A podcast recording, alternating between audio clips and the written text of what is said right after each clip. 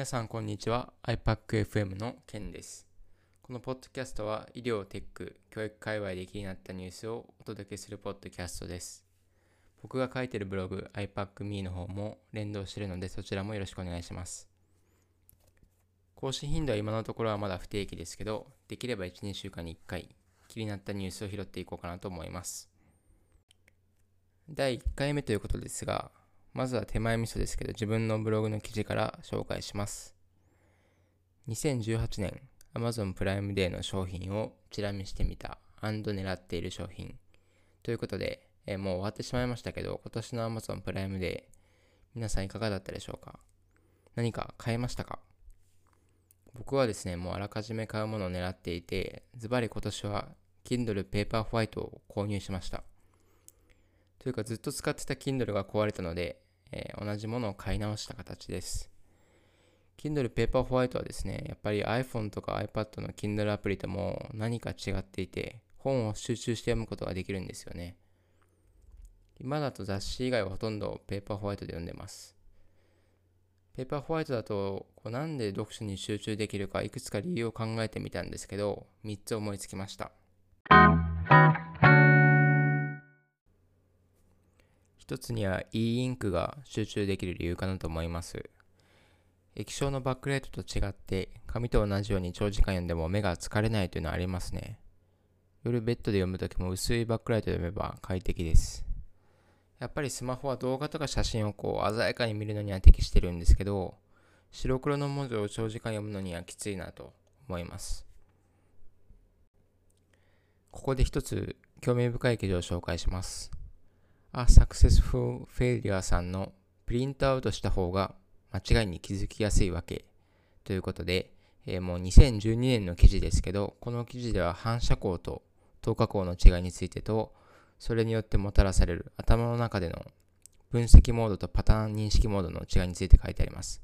まあ、難しい内容で詳しくは記事を参照してもらいたいんですけど、簡単に言うと紙とディスプレイだとそれを見てる時の頭の中も処理が変わってるよって話で、紙の方が批判モードになるし、Kindle はもちろんディスプレイよりは紙に近い方のデバイスってことになります。実際どこまでが本当かはわからないんですけど、これなんとなく普段も自分実感してるんですよね。なので、えー、自分が読む対象によってハードの媒体を選ぶ能力っていうのもこれから必要かなと思ってます。iPhone の Kindle アプリにある白黒反転機能ありますけど、皆さんどうでしょうか？僕は個人的にはあんまり好きでないんですよね。やっぱり画面の輝度が高いとですね、黒い背景に浮かび上がる白い文字もチカチカ目に映るんですね。そういえば MacBook の新型の OS モハーベにも今度ダークモードという機能が搭載されるという話で、その日の時刻に合わせて自動で画面を暗い色調にしてくれるみたいです。今の MacBook OS でも夜の画面の目の疲れにくさ、快適さが大きな課題の一つと考えると、やっぱり Kindle の e インクの快適さってすごいなと改めて思います。実は Kindle の中でも最上位のオアシスだと、周囲の明るさまで感知して自動でバックライトの明るさを調整してくれるんですけど、まあ、今回はお値段が高くて整理にもなってないので諦めました。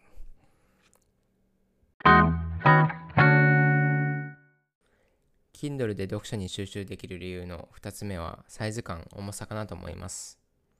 Kindle Paperwhite のサイズは6インチで iPad ほど大きくもなくて iPhone ほど小さくもないサイズですよね。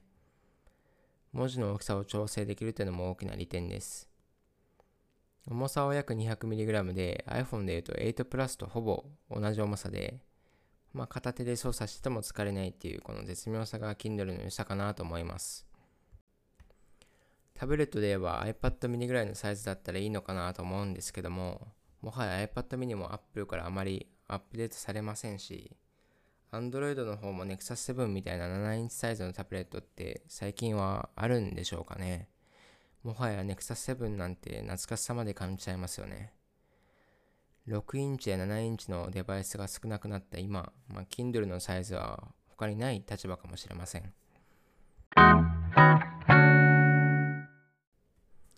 最後に3つ目の理由で、まあ、僕はこれが一番大切と思うんですけども Kindle は notification が来ないことです。我々日々スマホで Twitter とか Instagram とか YouTube でも情報や通知に追われてますよね。電車はもちろん、最近だと飛行機でもネットにつながって、現代人がもう完全にネットから遮断された時間なんてほとんどないだろうし、それを無理やり作るっていうのも無理な話かと思います。iPhone でも Kindle で本を読んでいても、他にあまりにもいろいろなことができすぎてですね、すぐメールを見たり、SNS を見たり、通知が気になって他のアプリに飛んでしまう、そういうことが多々あるかなと思います。今度出る iOS12 でスクリーンタイムっていう機能があるんですけども、このスクリーンタイムだと自分がどのアプリにどれぐらい使ってるとか把握してですね、不要なアプリ時間、通知を、まあ、今よりも減らすことができるかもしれません。これからの大切な課題ですね。まあ、そんな中何も通知も来なくて、まあ、気がそらされずに本を読むことができる Kindle って贅沢だなと思います。今回 Kindle Paperwhite を再び買ったので、そんな時間を大切にしてこれからもたくさん本を読んでいきたいと思います。今回は、ポッドキャスト iPackFM をお聞きいただきありがとうございました。今後もこのように一つのテーマについて、ちょっとダラダラと深めに絞ってですね、お届けしたいなと思います。今回は全然医療系には関係なかったですけど、今後はそんなテーマを交えてですね、知り合いのドクターなんかもゲストに呼んだりして楽しくできればなと思います。今回紹介した内容や記事についてはメモに貼っておくので参考にしてください。ありがとうございました。